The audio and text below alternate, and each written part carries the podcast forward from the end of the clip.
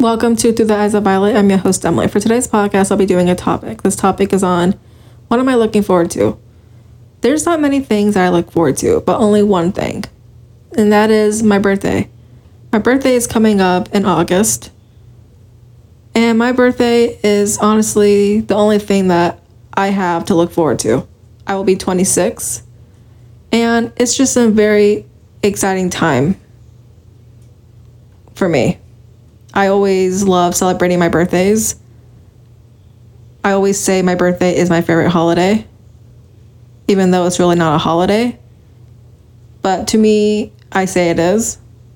So I'm looking forward to my birthday. I'm not sure what I'll be doing yet exactly. I still have a couple months to go till it's August.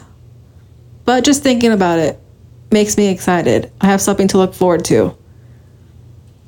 And it's honestly the only thing that's keeping me going. Thinking about my birthday turning 26, it's a huge deal to me. And I'm excited.